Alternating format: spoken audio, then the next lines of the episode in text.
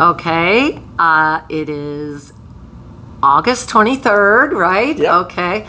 And we are with Judy Meyer, author in, oh, Judy Myers. That's okay. In Kalamazoo, Michigan, on the west side of Kalamazoo. So, um, hi, Judy. Hi, Bonnie Jo. Good to see you. Thank you for being willing to talk to me on my podcast. My pleasure. Oh, Um, my goodness. What, what can I say? Regular listener, first time speaker. I know I'm always surprised when anybody listens, but I'm happy. so um, it's really fun to talk to you because um, you and I know have some good friends in common, and so um, they have been talking a lot about what you are doing over here on the west side of Kalamazoo, and I live on the east side, so I am very curious. So I thought how lovely to just come and sit with you and, and find out. I was delighted to hear from you. And um, I'll say that I just started reading, or should I say, listening to, um, a book, Refuge, that is the first in your series. Uh, is it is it called the uh, Tradepoint Saga. Tradepoint Saga. Yeah. And I heard somebody call it a space opera. Sure. Is, is that Yeah, I guess I would say it is character oriented science fiction as opposed to military science fiction or hyper hyper scientific science fiction. Um, this is just interesting characters who happen to be on an interstellar trading station. Yes, and I am gripped at where I am. Uh, I'm about I am I I am only about a fifth of the way into the first book, and I can't believe what's happening. So yeah, and I I do see that it is completely character driven. That all the trouble that is caught well, a lot of the trouble that is happening so far is happening because people are who they are. Exactly. And- My favorite kind of books to read as well as write are the ones where if you took any of five or six key characters out and replaced them with uh, you know someone else, the whole plot would veer off in a different direction. It's all about the interpersonal dynamics and how people bounce off of each other. Yeah, well, it what really amazes me and I have written a couple novels, Yes, you have. but I feel like short I've, stories. I feel like I've just barely written those novels. Like, you know, the extent of my imagination might be well, my newest novel is about 400 pages long, and when I think about how Okay, I guess I should ask how long the whole saga is, pages wise, or maybe you don't even know. That would depend on who you ask. Okay. Whether you're asking my collaborator and I, whether you're asking the publisher who brought out the first three books, whether you're asking the man in the moon, who knows? Um, we, this particular trilogy, Refuge, Aftershock, The Bereft, that were pub- that were that were published. published and that are available in hardcover, paperback, audiobook, ebook, um, are basically a prequel. of course, then there's a prequel to the prequel, but we won't go into that. Um, I, I have my, my collaborator and I have been friends now for nearly half a century, which is kind of frightening. um, and one version or another of the epic broad screen plot line of this has been around in our heads for a long time. But basically, a few years ago, more years than I thought, I think it was in 2015, so that's a day or two now, um, NaNoWriMo was coming up. Are you familiar with Nano? Yeah, n- National, Novel Writing Month. Okay. The idea being you cast your fates to the wind, and from November 1st to November 30th, you try to create 50,000 words of fiction. And I was going to write something for my collaborator as a Christmas present. And I wanted it to be in the general realm of the bigger, larger story, but I didn't want to step on the toes of anything that we were currently actively talking about and plotting and writing. So I thought, well, if I back up in time, that keeps me safe. So I backed up about 500 years. this, this is where it comes in handy to have very long lived races that you're dealing with, not having to reinvent uh, the character wheel every time you turn around. And I wrote 60,000 words in that November. And it was the the kernel, the the germ, the central p- core of what became Refuge. Oh, wow. Um, but at the same time, I don't know if you're familiar with Patrick Rothfuss. He writes big, big, well, I, I shouldn't emphasize how many because that's a sore spot with him. He wrote a book called Name of the Wind, big fat fantasy novel, hugely popular, sold and has continued to sell like hotcakes. So then he wrote the sequel, and the sequel took a goodly amount of time for him to write it. And then his editor came back and said, "Uh, I feel like you really need something more in this part of it. So he went back to the drawing board and wrote what I consider to be the best part of the book for that, and it eventually came out. That was probably, well, we've already had the 10th anniversary of the first book, and I think it took another three years for the next one. We are still waiting for book three, and I see no particular sign that we're going to live long enough to see it. He's gotten off onto many side projects. He's prolific at showing up. But at- you are not doing this. You are actually producing these book after book yes, after we, book. We, we have the three. But the long and the short of why I dragged him into this is that he has been very charitable. Um, when the book, the first one, Name of the Wind, turned out to be hugely more successful than he expected and to go on selling, he started donating a certain percentage of what he made from it to and I'm going to blank on the name now because it's not Habitat for Humanity, it's the international one. Oh, the one that gives away goats and bees and oh yes, I know that. Yeah, we'll think of the name. Yeah, everybody who's listening will think yes, of the name. oh, why Where it gives you away all of the yes, animals, yeah. Right, you know, so he has given by now several million dollars to them over time because at first it was just him and then his agent and his beta reader and his friends who were authors who had books published all began to contribute and once a year this thing comes around and it's gotten nothing but bigger and more popular. And sometimes they're simply selling an object. You can buy a signed copy of whatever book. Sometimes you're purchasing, and all the money goes to the charity. Um, sometimes you can have a character named after you. And then they got into auctions.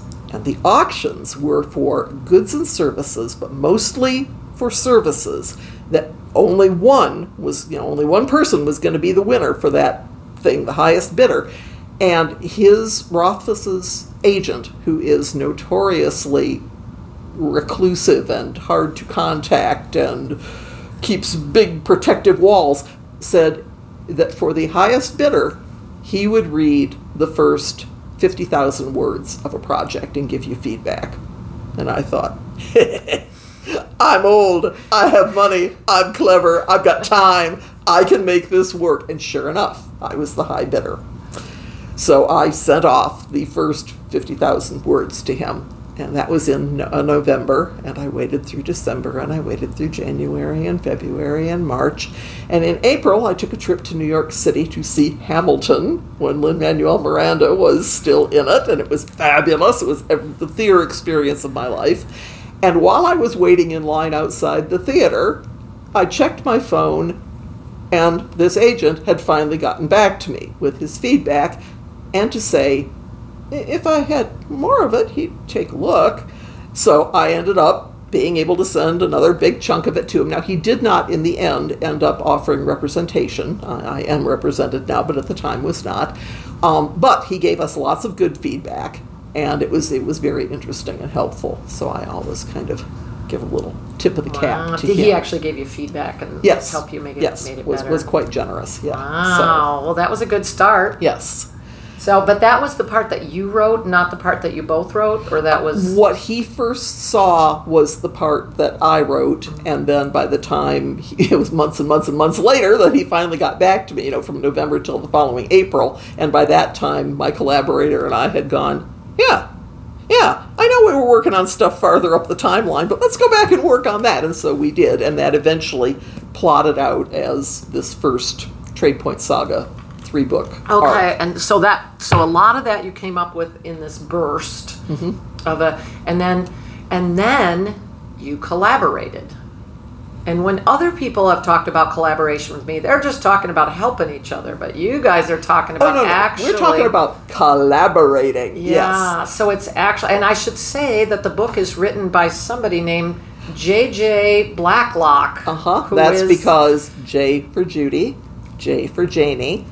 My maiden name is Blackwell, and her maiden name is Locke, L O C K E. So, J.J. Blacklocke. It's a great name. It's very Well, there's still a little misogyny going on in science fiction from time to time, so having an androgynous name didn't seem like the worst idea in the world. So how? I mean, when I think about my writing process, I can't imagine having two. I mean, I definitely need help on my writing project, but having two people be. I just can't quite picture how that it's- happens. it's- Do you work on different parts of it? It's partly process and it's partly blind luck. The blind luck part being that she and I have incredibly similar writing styles. I can look back at things that we've written and I can't tell you who wrote various parts of it. Normally, what we'll do, I don't know. You want the whole you want the whole nine yards here? Yeah, this well, breaks I, down I mean, at every stage, are you working together? At the stage of Well, for one thing, we've been friends for half of forever. Mm-hmm. You know, two thirds of my life I've known her and been a good friend of hers, and for the last at least 30 years of that, we've collaborated just for our own pleasure, not for anything that we were trying to get published, just for our own entertainment. For many years, um, I lived out in California and she was here, and so it was all very long distance. Um, but basically, cut to the end of the chase, what we do is once we have everything else lined up and we know exactly where we think we want to go with it, although there are always pleasant surprises around every corner. mean, me- when you say that, you mean the plot is Right. laid out. Yeah, we have we have you know racked out. Here is the skeleton. This is the book. You can't know everything So that's your initial you, collaboration is working through the plot. well, like I say, it, it's it's a many step thing. We'll look for something that really excites us, for an idea that we really want to explore and that we think has enough legs. From there, the first thing I do, whether it's a solo project of my own or whether it's something I'm collaborating with her on, is I open a document on my computer that is called Random Notes for that particular project. I think of it as a big mental bushel basket. And any and everything that occurs to me in the days, weeks, months, years to come goes into that bushel basket. And I set it up so that every new paragraph is numbered automatically. Because, like right now, we're, we're reworking um, a, a totally separate, not connected to the Tradepoint Saga book that we wrote, a, a young adult novel and it didn't quite work so we just put it off to one side and we came back to it after several years away and we're in the final stages now of reimagining it opening it up doing many very different things with it. And so in its random notes document right now on my computer if you work down numerically instead of by subject matter you might find uh, the average high and low temperatures for the months in wisconsin you might find an entire backstory for the parent of one of the characters in the book that will probably 99.3% of that will never show up in the book, but we needed to know it. Uh, you will find things in there about tarot cards. You will find all this weird stuff that comes up, and it just no filter. You know, just shut your internal editor up and just keep it somewhere because you think you'll remember and you won't or you'll put it on a post-it note or a scrap of paper and you'll lose it. Or so, even you will put it in another file that you're drafting Yep. and it will. right, can't find it. So, random notes with the title of that project. right now, by the time we got ready to contemplate, we think by the end of this month, knock wood, we'll be to a point of starting to write on the rework of this book. Right now, I think there are currently 143 items in the random notes. Um, the next thing from there is we talk about the plot points. What are the big things? Where does it start? Why does it start? You know, what Wait, let me just ask. Yeah. That random notes thing, though, you Mhm. may even at any stage in working on it go add another random note. Absolutely. Right? Okay. And up at the top, under the title of the document, I keep track of, as of such and such a date, the last new note was number such and so. Okay. Because otherwise, how many days are you going to lose sifting through? So we always know if we just want to see the newest stuff, where to go. But obviously, at, at the early stage and the progressing stage, there's no rhyme and reason to it. It's just a bunch of stuff in that document, and that gets solved partway through. Hmm. So then we talk about plot points. What's the big thing that starts the book? Where do we think we might want the book to end? If we're feeling real lucky, punk, what's something big that happens in the middle? you know, get some of that down just to give it a shape. Just so you begin to have a sense of beginning and end and kind of a tent pole in the middle. A lot of people talk about three act structure. Three act structure drives me nuts. What I do instead, well, it seems a misnomer to me. It's really a four act structure. They just cheat and don't call it what it is. Because if you look at anybody talking about a three act structure, they talk about 25% for the first act and 25% for the third then act and 50 and it's like don't tell me 50% for the middle and then complain to me about your sagging middle. It's act 1, act 2, act 3, act 4. Just call it what it is. So, we have much better luck doing that. So, we'll set up documents or bulletin boards, all sorts of different things we'll do, where we try to look at each act as a piece of it that we want to figure where does it start and end? Where does it start and end? Are you familiar with a man named Doug TenNapel? I don't. I could be pronouncing the last name wrong because I've seen it in print but never heard it said. He wrote, and I think is still writing graphic novels for like middle grade and, and young adult. Tons of them, all over Amazon with them. But he came up with a thing that that ten years ago, my niece Betsy Bird, who is a, a children's librarian and writer, um, mentioned, and it has stood me in good stead ever since. And it's kind of what some other people call the snowflake method. But basically, he says when he's trying to figure out a new project, he takes three index cards. He write, labels one of them beginning, one of them middle, one of them end. Obviously, for me, I would take four index cards just because it bugs me. Um, and he tries to write just on one side of an index card what happens at the beginning, and then what happens in the middle, and then what happens at the end once he has that and he's kind of lived with it for a little while and feels like okay okay i can i can vote for that then he'll go and now he takes three cards for each of those three cards. So for the beginning card the now what's the of the beginning, beginning. middle and end of the beginning? The beginning middle and end of the middle. The beginning you know and it and i only take it one more iteration beyond that you know so that i'm, I'm ending up with basically nine cards that i'm, I'm playing with once I have that, you can begin to see where your big gaping holes are.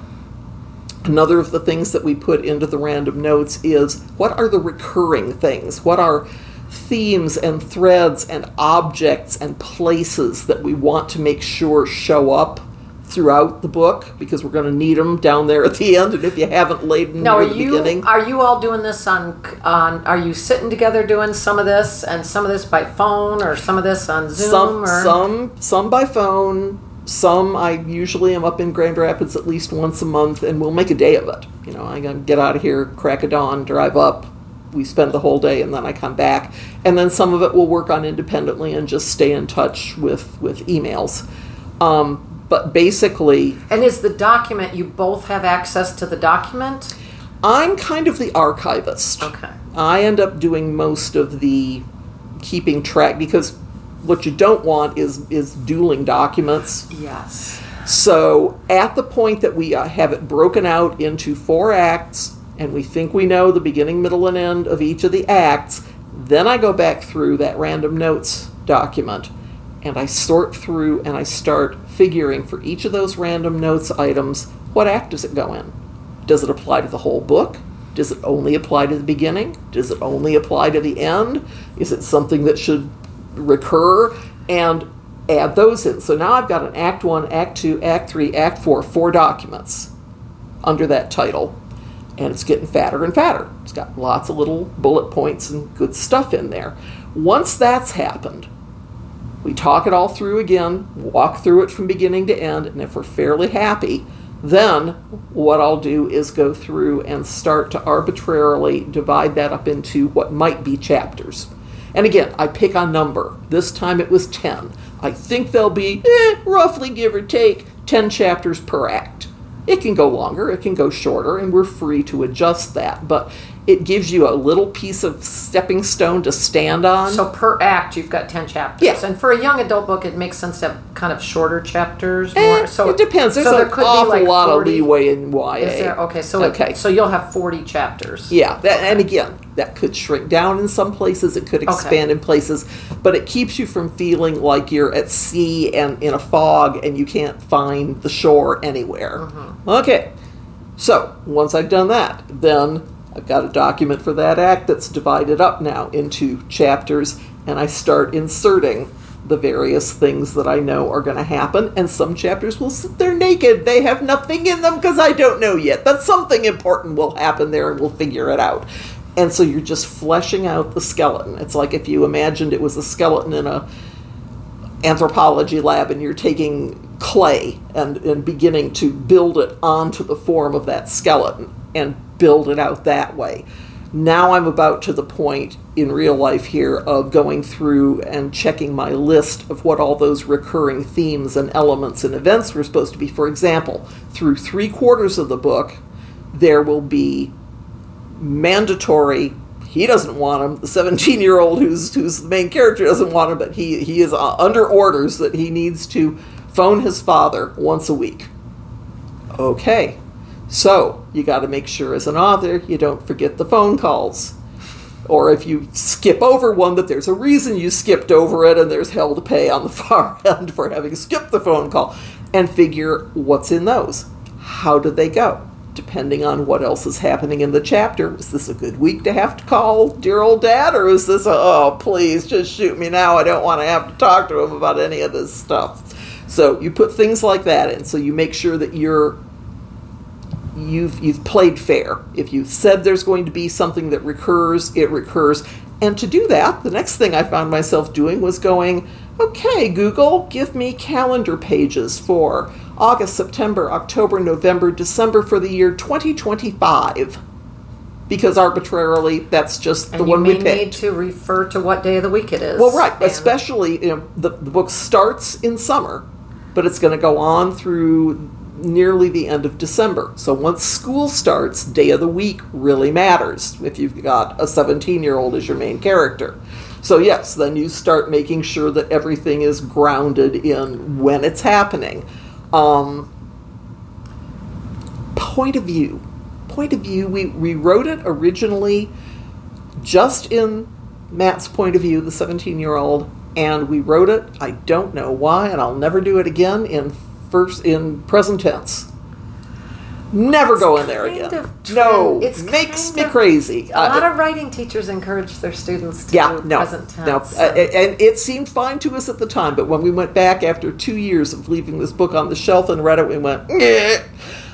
much more comfortable with what we did with with the Tradepoint Saga books, which is multiple points of view, past tense.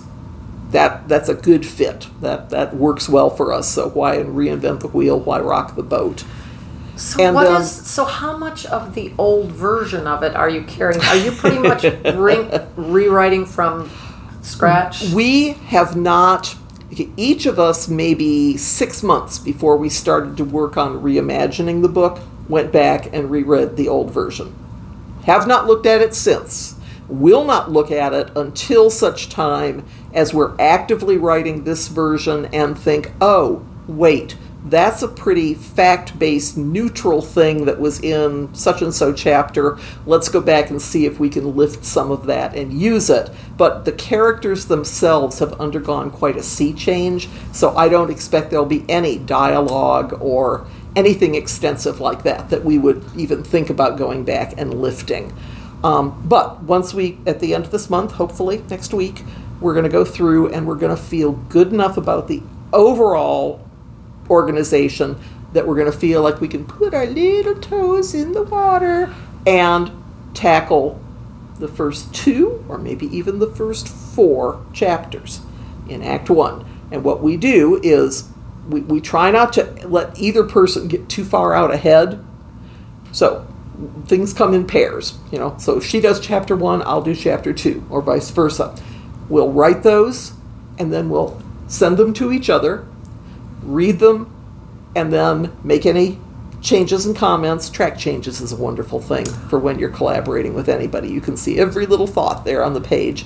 And then once that's all done and we're happy, then it comes back to me, who worked for many years as a freelance copy editor, and I will do a final edit just to make sure that things like comma preferences and that sort of thing are consistent throughout.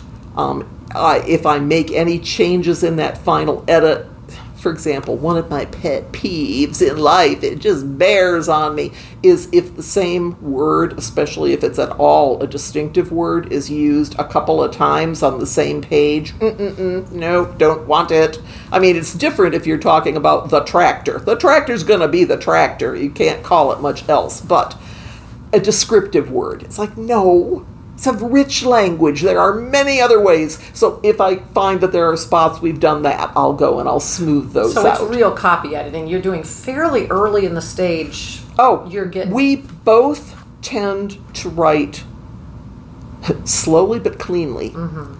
When I get done writing something, if it's a project I'm doing on my own, one more pass, and I'm usually Wow. Done. Now, that's not true if it's a structural problem. Right. If I've if I've gotten something wrong, then you got to go back to the drawing board. But if it's just in terms of it being clean enough, accurate enough, flowing enough, it's good. It's interesting because all that work you're doing up front is what mm-hmm. you know. Because I'm the opposite kind of writer, where I get through a draft and it's a disaster, and then I go through it again, and eventually it's better. But I think that work that you do up front is But when you're collaborating, there's almost no way around it without just mm-hmm. creating a lot of frustration and a lot of lost time. What what we invest up front pays off on the far end in terms Yeah. of, of the journey. Yeah, and then that satisfaction of having, even after those, I mean, having those chapters come together pretty Yep. nicely. Yep. Once we have, once you know, I've written it, she's written hers, we've exchanged them, we've read them, we've commented, we've sent them back to the original author, who then goes through and incorporates, you know, puts all those into practice. Then it goes through me for that final filter. That brick is pretty well ready to be put into the wall. Now, when we get all done, we'll go back through the whole book with a keen eye and, and see if everything matches up. But for the most part, not a problem. Yeah, and I mean, if there there could be a surprise thing that even as you're working later, Sure. you could say, "Oh, it would have been better," or whatever. But you can do that. Very just. I'm sure you'll have a note in your notes in your random notes file. Wow! And so much of what you've done is in this collaborative mode. All of the science fiction, Right. and um, I'm kind of curious about your early career as a romance writer. That was a long time back. And it's, well, except you were quite distinguished. I mean, you won a pretty big award. It worked out well, yeah. Um, it was, I was living in Sacramento, California at the time, and it was a time in the late 1980s, early 1990s when category romance was really catching fire. Used to be, give you the mini version here, Harlequin was known as the big publisher, but they were in England. Mills and Boon, which was you know Harlequin was part of Mills and Boon, and they hired Simon and Schuster to be their American distributor. And for many years, that was very lucrative for both companies, and that worked out just fine. Except that eventually Simon and Schuster kind of went, these books are making a pile of money, and they don't look that tough, and they launched Silhouette in direct competition with what Harlequin was doing.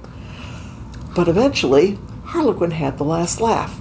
After many years of both the Sil- and both publishers had multiple lines of these, you know, three, four, five, six, seven different lines of each. Each was a little different in length. Each was a little different in terms of how sexy or pure they were. Um, you know, were they did they have a Western setting? Were they historical? Were they contemporary?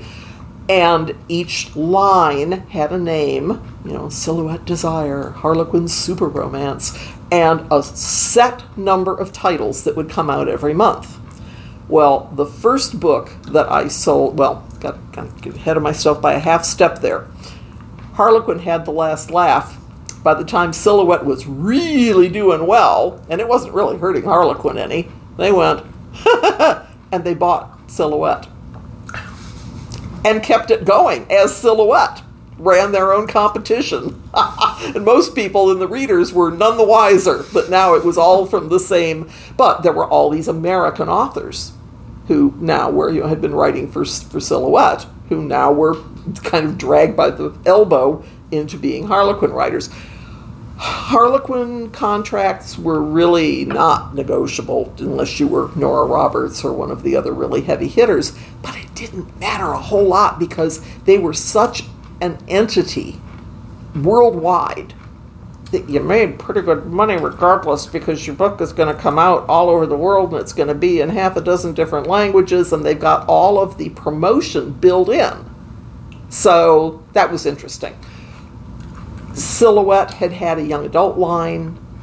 Harlequin took it over along with all the others. Eventually, they phased it out. But what I didn't know at the time that I had written a proposal, at the time when I was totally unpublished, was that they had just made the decision, but nobody knew yet that they'd made the decision to go from publishing two titles a month in that line to four, which meant they were in a panic for product because doubling how many books you're putting out every month, every month, every month relentlessly takes a lot of lead in. Well, what are my strong suits? I'm a copy editor. I can send you something that's got good characters and it's cleanly written. It doesn't need to be fixed and patched and fix the spelling and the punctuation and they and so they snapped that up like nobody's business because they knew they could just shove it into the pipeline. So that that was an easy one. That Um, was the first one that you had published. so- that was the first one that I sold, yes, but in the meantime, I had written a short contemporary romance that I submitted to them, and which I also entered. The RWA is Romance Writers of America, you know, the big whoopee whoop. And I entered it in their unpublished author category because at that point I hadn't sold the YA yet either, and it won in short contemporary romances. And one of the final round judges was Lisa Boyce of Harlequin, big, heavy mover and shaker, who got in touch with me afterwards to say, I really loved your book and I can't make you an offer on it. And I went, why? And she went, because the hero is a voice actor, a radio voice actor. He's not, you know, a football star or a cowboy or a somebody physical and macho. And I can't make my my upper editors, my, my senior editors, understand that it's a good book and they should.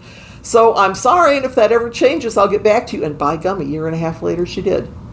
They'd moved on, she'd moved up, and she said, That book isn't still available. I was like, Yeah, as a matter of fact, it's still sitting here like a rock. There's nowhere else to send it. And when it came out, then as a published book, it was one of the six finalists in that category on, on the published short contemporary romances. so, what a great story. but you know, it's it's a question of just the luck of the times. now, were you a reader of romances at that time? Eh, not not heavily. I, mm-hmm. I was not I was not the kind of, of romance reader who made me so happy as a romance writer Yeah. who basically it doesn't matter whether you've got a name for yourself or not. They that the hardcore ones would go into the store. They knew what day of the month the new ones came out, and they would say, "I want all four of you know this line that I like, or the six of that line that I like." Or- because it was so reliable, they knew Yep. what they were going to get. And so, did you just see it as like this is something I can write? I had friends in the area who were more established writers than I was, who were writing either for Harlequin or for Silhouette. So that kind of drew me in. And then once I got started, characters are characters. Once you've learned the the expectations of the genre, I'm good. You know. How how prescribed is it? How prescribed was it for writing? back then in the late 80s early 90s fairly i mean there were there were a lot of written and unwritten rules but within that you were pretty free to i mean my, my first super romance which was the the longer books um, that i did for them basically the reason they wanted it was called in the cards and it had uh, sandor polneshti was the was the hero, and he had split was an architect and had split off from his Romany relatives, who were still very much leading the traditional gypsy life, and they'd never had a gypsy as a hero before, so they thought that would be fun. But I mean, wh- what aspect? Because each one of those romances is very different. Mm-hmm. But what aspect of them is the same? Is it like the length has to be a Well, has has oh gosh, the length. Ha ha. Yes, the length is very tightly prescribed for the funniest reason in the world. I mean, it is set. You got about mm, maybe maybe three thousand words, one way or the other, and it's because they print so many books that they okay the the paperback book you know has has cardstock that the cover is printed on. They buy the cardstock by the billions of bales. And if your book is too long or short the cover won't fit. Now how's that for a slap in the face going you want to be artistic? No no no no. This is a business. Can't send your book out if you put that extra chapter in and now we can't get the cover to wrap around it That's a funny reason. yeah. So yeah, and, and clearly the whole point of their having different lines was that there were different sensuality levels for the lines. I mean, somebody who wants something sweet and pure does not want to be presented with, you know, graphic physicality. By the same token, somebody who's looking for something that's a little hot and sexy doesn't want to find out this is all we're at Minister Day Camp. Yeah, you know, it, it's so that had to fit the expectation of the line, but within the individual book, you had quite a lot of, and I.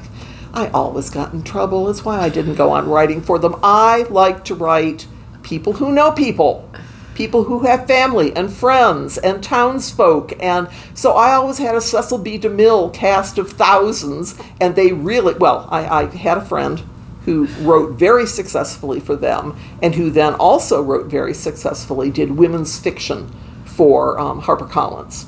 And she would have contracts for both. So she'd be, you know, writing a women's fiction book, and then she'd go write a category romance that she was contracted for. And when she had to make the switch that direction from having worked for months on a women's fiction novel, and then had to gear down to do the next category, she used to put an index card at the top of her computer monitor that said he, she, he, she, he, she. Damn it!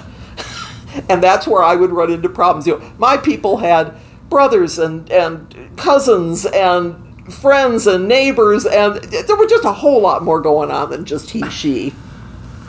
The he she was there. It was always very pleasing to the readers but it gave the editors hives that there were all these other people in there. It's like no no no no you need to get out a little more you know it's it's more fun if, if So that got- was kind of what inspired you to write some of these other in the other genres. It was a bit constricting, yeah.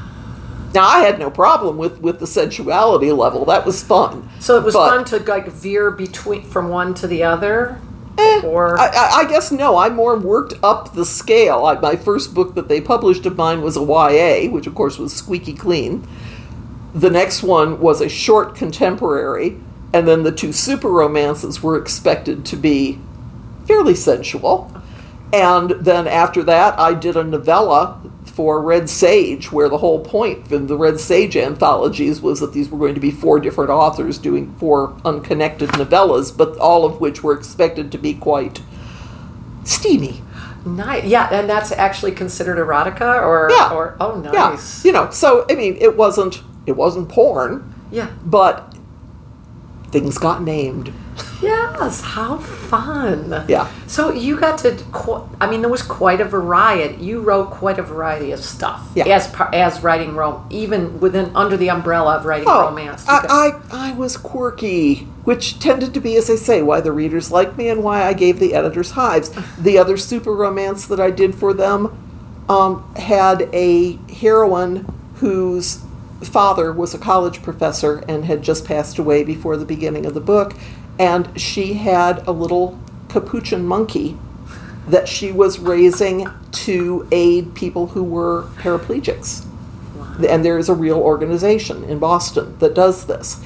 And the problem is you can train the monkeys, but if they aren't socialized from the time they're tiny, tiny, tiny, they're not going to work out well. So she had had Jezebel, as the monkey was named, had lived with them since it was this tiny little monkey.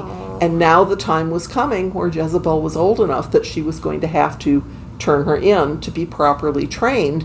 And this was coming right on the heels of having lost her father the the hero in that book was based on a real person named Bob Leathers who designed playgrounds that were community projects. You could not simply buy a Bob Leathers playground for your community. If you wanted a Bob Leathers playground in your community, you had to organize within the community and do everything from fundraising to being there on hand to help build it under his and his crew's direction. I mean, it was a whole multi month thing that you had to do. And so this was something that ends up being involved with, you know, so it's like, where did you. Two different Smithsonian articles that I had seen months apart. You know, one was about the organization in Boston that raised these monkeys. The other was about the Bob Leathers playgrounds, and it was like, oh, those two would get along nicely. so it ended up just being, you know, peculiar. Wow. So Smithsonian Magazine was Yep. a good source Oh, it was a great source. for inspiration. Wow. So so that was your first you call that I think your first writing career. I Yeah. think did you call it? Oh yeah, yeah. Okay. It was you know uh, over span of about ten years back in the late '80s into the '90s, and then my daughter got older and things changed around. And for a number of years, I was writing for my own entertainment and writing things for my collaborator, my friend, who became my collaborator to enjoy, and vice versa.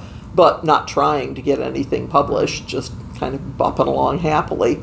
And then came 2015, where I decided to write a Christmas present for her for Nano, and the Tradepoint Saga was the result. And so that that's the second part of your career has been all science fiction. Yes. I mean Yeah. I mean it seems like there's plenty to write. Oh, I mean, no a- shortage. And I'm, you know, I'm thinking about what you're doing when you're writing science. And maybe you'll be able to tell me why why you think science fiction is this thing. But to me, I see it's world building in such a profound way. Like you're building the world from the ground up. Oh, yeah. Well, I mean, with the Tradepoint Saga, there are no humans. I know. I couldn't figure out who are the are they Venin? Venons. Venons. Mhm. Yeah, the Venons are sort of our. Well, the Venons are our human stand ins during the Tradepoint saga. That is, they are the most humanoid in appearance, and certain their, certainly their behavior is very understandable on a human level, but so is the behavior of a lot of the other races that don't look anything like humans. So it was great fun and very freeing to take the Venons, who are a very mostly for the Venons, the only Venons who traveled, the only Venons who left their home world, were those who had a specific talent for trading and for traveling the river. Or They- or for communication that aided in the well, except that that that was yeah to a lesser degree. Okay. Um, but most when when they're think of think of the original life on Old Vena as as if you had big city states, or even bigger than that. Think of, you know, half of America. Think of dividing South America up into two or three pieces, and then you've got Central America as a piece, and you divide Canada into several pieces. And each of those pieces is what the Venons call a house, more like what in Scotland you would call your clan. Mm-hmm. So you may be distantly related, but you all have the same last name. You may live geographically quite far apart from each other, but central for many things. And basically, with a Venon, until you are mature, until you are no longer considered a young person, you don't deal with anybody who isn't. It would be like if you if you took a third of Canada, called that a house. You don't leave that third of Canada until you're quote unquote an adult. And at that point, you begin to interact with the other Venons on that world you may have met. But they seem to, they do share language, I think, across Oh yeah, the planet. yeah, yeah, very much so. Well, again, many abilities that make that less of a problem Right, than it they would do be. seem to have mind speech, yes, yeah. yeah, which is you know somewhat impacted by distance, but pretty robust. Um, they can also send. Yeah, they seem to have distance is no problem. No, well, distance is, is a qualified part. Things Okay. are no fun if it's no problem. Okay. You got to have some limits. So, for example, there are two kinds of sending. You can sight send. If I can see into the next room and see where I want to end up, I can do that. Trickier and kept for when you're older and cleverer at such things. If you've been someplace, like I know what my downstairs family room looks like. I could send myself there even though I can't see it from where I'm sitting upstairs. So that's trickier. And that can be done as you get older and more capable over bigger and bigger distances. And so that's how they, they get around it. But there's a much smaller percentage of them who can, as they call it, travel the river. Of the two, three dozen different races that visit Tradepoint, this, this interstellar trading station, they're the only ones that don't need a spaceship. Yeah, they seem to be. They seem to be that nobody really thinks about that very much. Uh, no, except that the Pret, who run the space station and are very mechanically minded and very scientific, find it endlessly maddening because you want to say, that's not possible, but there they stand. And it's like, but you're here. Okay. Hmm. Well, Well, how long did then did you work on the way this the the building of the world? Because I mean, there's the building of the I shouldn't say world. I should say the universe. I mean, the building of of everywhere that they go. There's the building of that, and then in addition, and then there is the plot, which is a completely additional thing. Did you? How did how did you? Well, I could really depress everybody by saying probably the fact that we've been friends for 30 years and talking about it for most of that time played into You were it. talking about this alternate universe. Basically, well, yes and no. Basically, what happened is I I have had a friend that I've had a different friend that I've had since fourth grade, and we went through grade school, junior high, high school together, and I would write stories for her entertainment. She was an artist, still is, and would illustrate them for our mutual enjoyment. Wow. So I got to a point where I met my collaborator when I was in college, and after I'd known her a while, she was curious, and so I let her see some of the more recent things that I'd been, uh, this time college age, that I'd been writing for my friend, my fourth grade friend. And then life changed yet again after college, and I ended up moving out to California. And I remember very clearly being in my San Francisco apartment and talking to her one night on the phone, and her saying, I feel like such an ingrate. You keep sending me all this great stuff to read, and I never have anything to send back to you.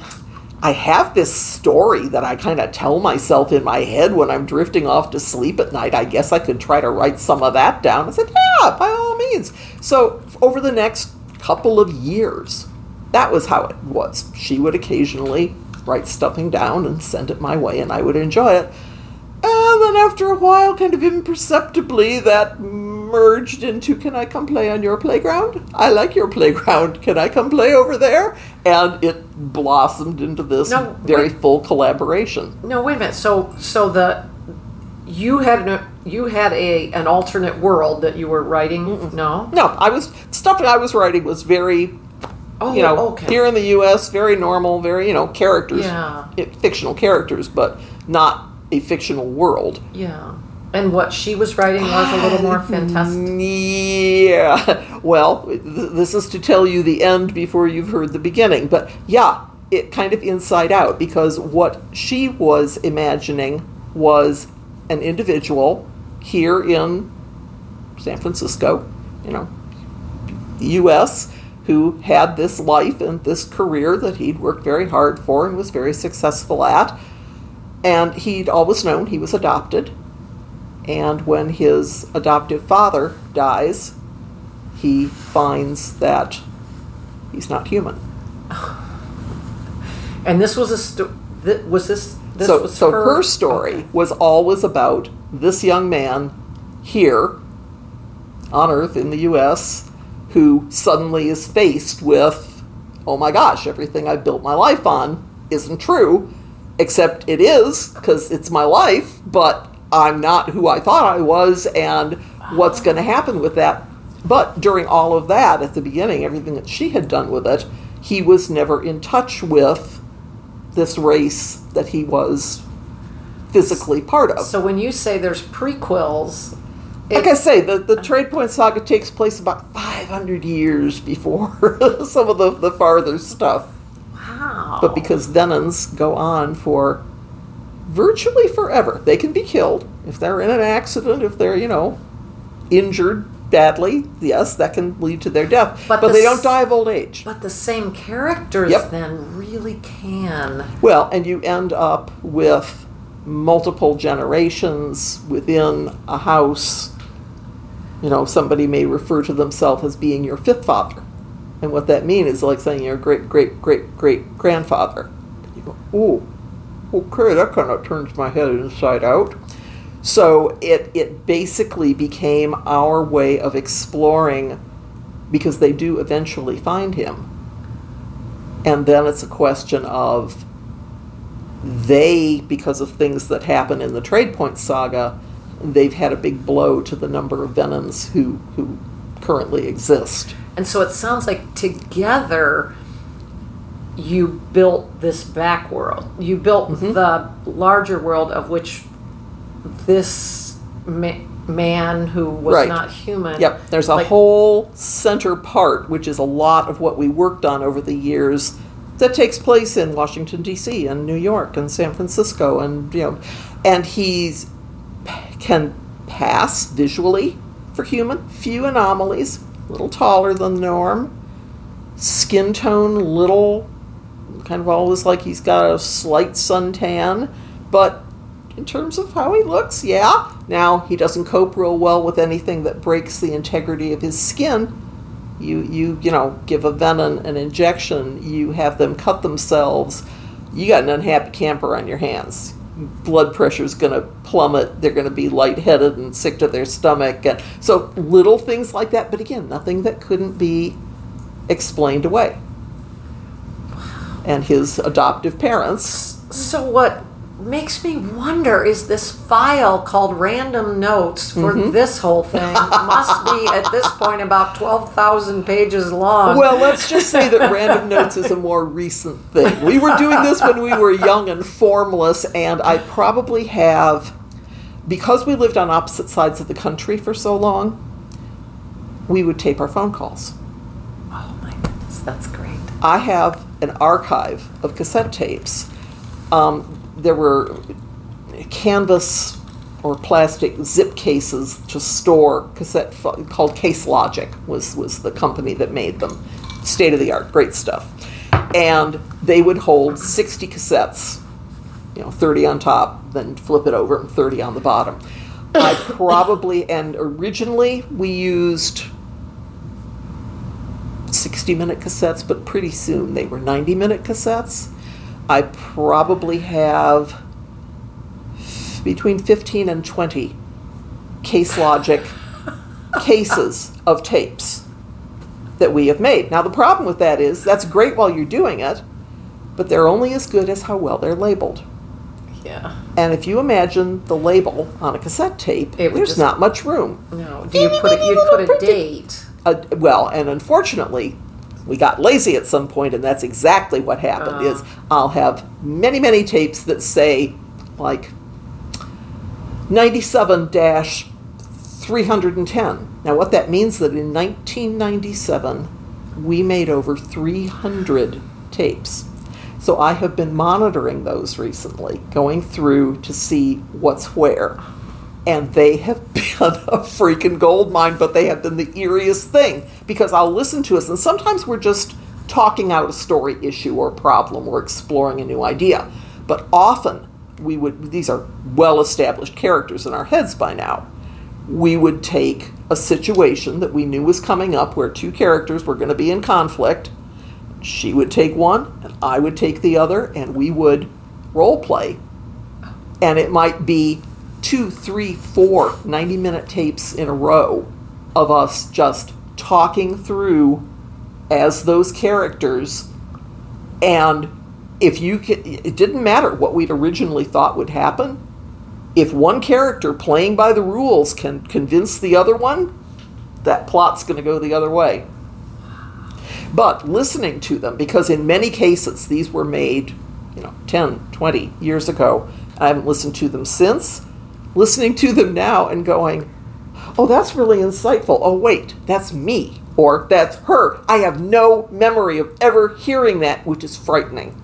So this time through, I've been taking cliff notes and just going, yeah, because given the success of the Tradepoint saga, Refuge, Aftershock, The Bereft, it's now feasible that what used to just be fun and games for us could actually be put into a publishable form. Now this okay, so the publisher who published the first 3 Mm-hmm. which that's the these are the ones that take place at Tradepoint or, or cycle around. Mm-hmm. Right. But the story moves on. Right. And are is the same publisher interested? No. Okay. This it got very frustrating. Very small publisher, basically two bros, you know, two guys doing it. And they published the first three, and they told us after the first three came out that they were not interested in four, five, and six. Uh, it was a three book contract for the first three. And so, again, we've been writing them for decades, whether they were published or not. So And we so just. you have four, five, and six. Uh, actually, four is completely written. Okay. Five is completely Plotted. plotted out. Six, we have you know the rough notion, but they aren't interested. Except that when the books continued to sell well, they did come around and say, "Well, we'd offer you a contract for four, five, and six, but we would release all three of them at the same time, and we would need them in a big hurry, like soon, soon, soon, and we would only bring them out as ebooks.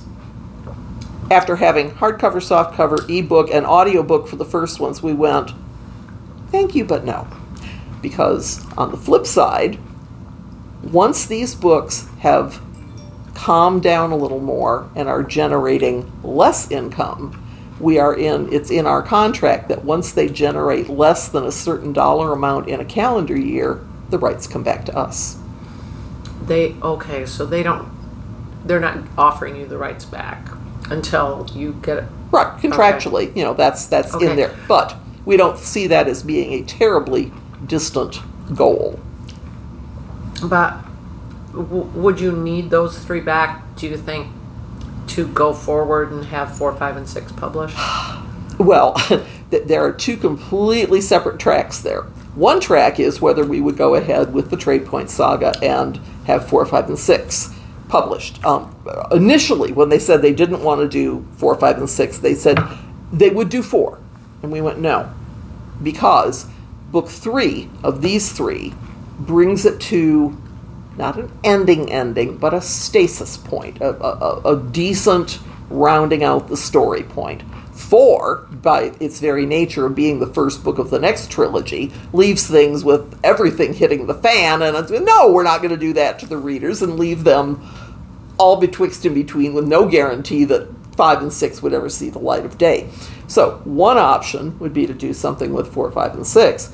The other option is to do something with, like we've just been talking, with this character who is Venon, who is a distant relation of these, who's here on Earth.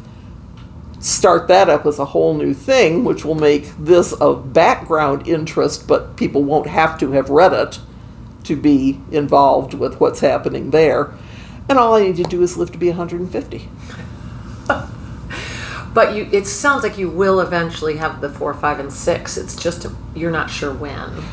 Eh, it's it's tricky because I'd like to, but by the same token, how do you who do you think is going to do four, five, and six?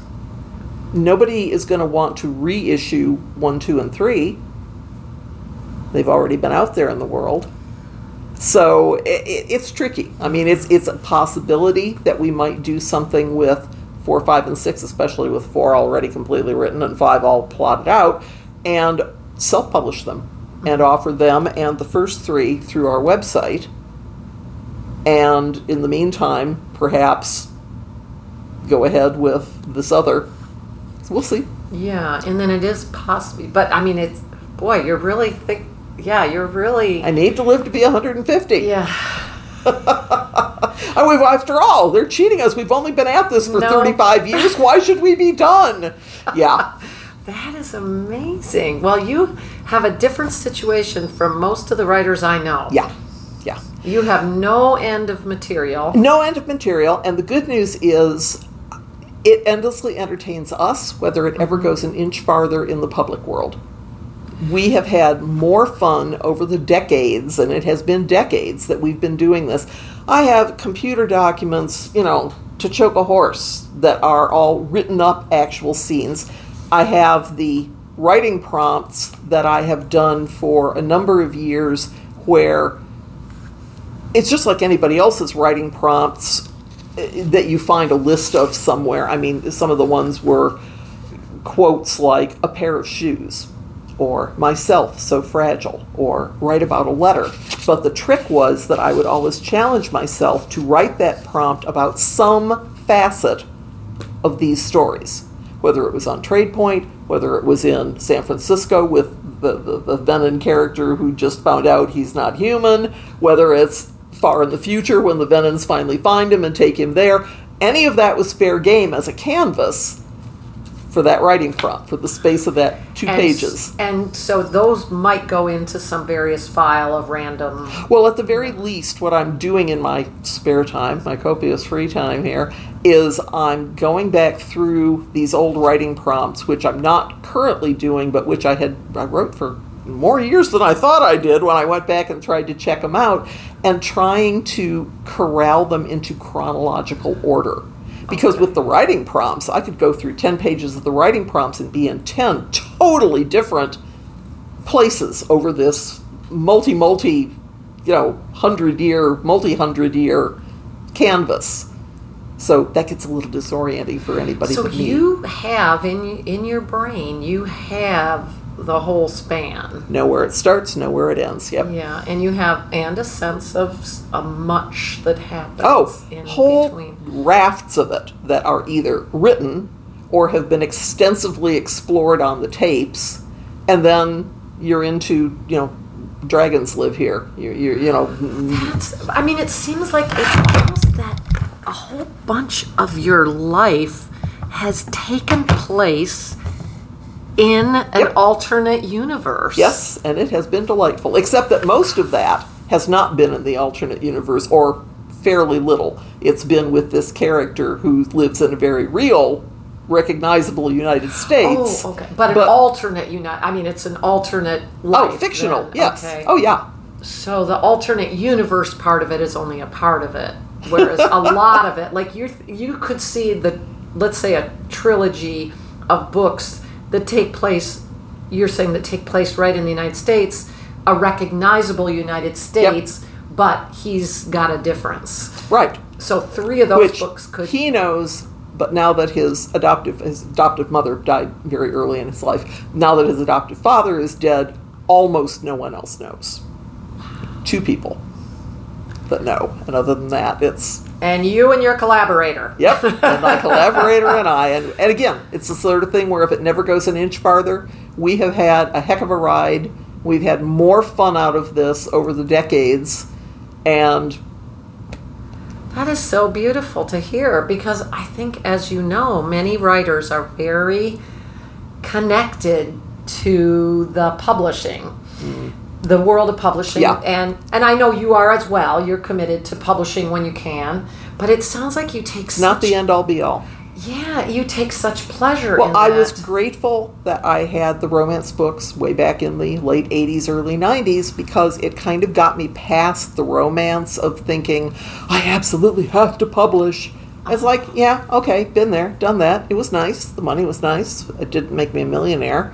It didn't make me deliriously happy. There were ups and downs and ins and outs. But the writing is always a delight. And if you're enjoying what you're writing, and especially if you're fortunate enough to have a collaborator so that you have a built in audience who's eager for whatever you write and vice versa, it's a heck of a deal.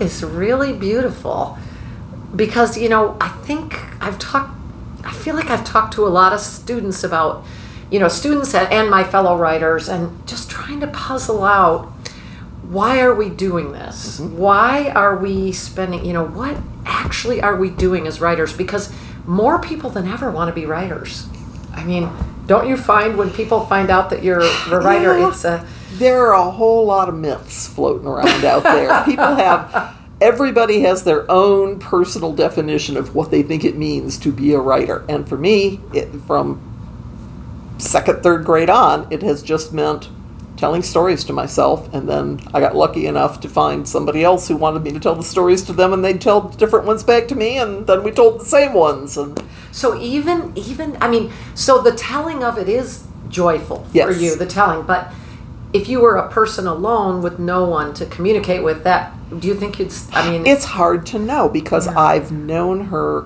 so long. You know, met her in college and I'm now 71. it's been a day or two. so, I, for a long, and then before that, my friend from fourth grade who read what I wrote.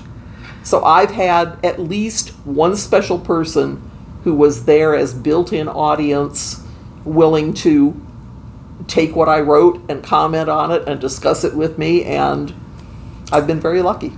Yeah, it's fun. It's like writing, as in a sense, cre- It almost sounds like it also created and furthered the friendship. Oh, absolutely. You know? Oh, yeah, because Yeah. there in both of those friendships, we have been at various times a continent away from each other for years on end, and it's really difficult to maintain a friendship if there's nothing ongoing, nothing new that you have in common. If all you have in common is nostalgia, that's got a shelf life.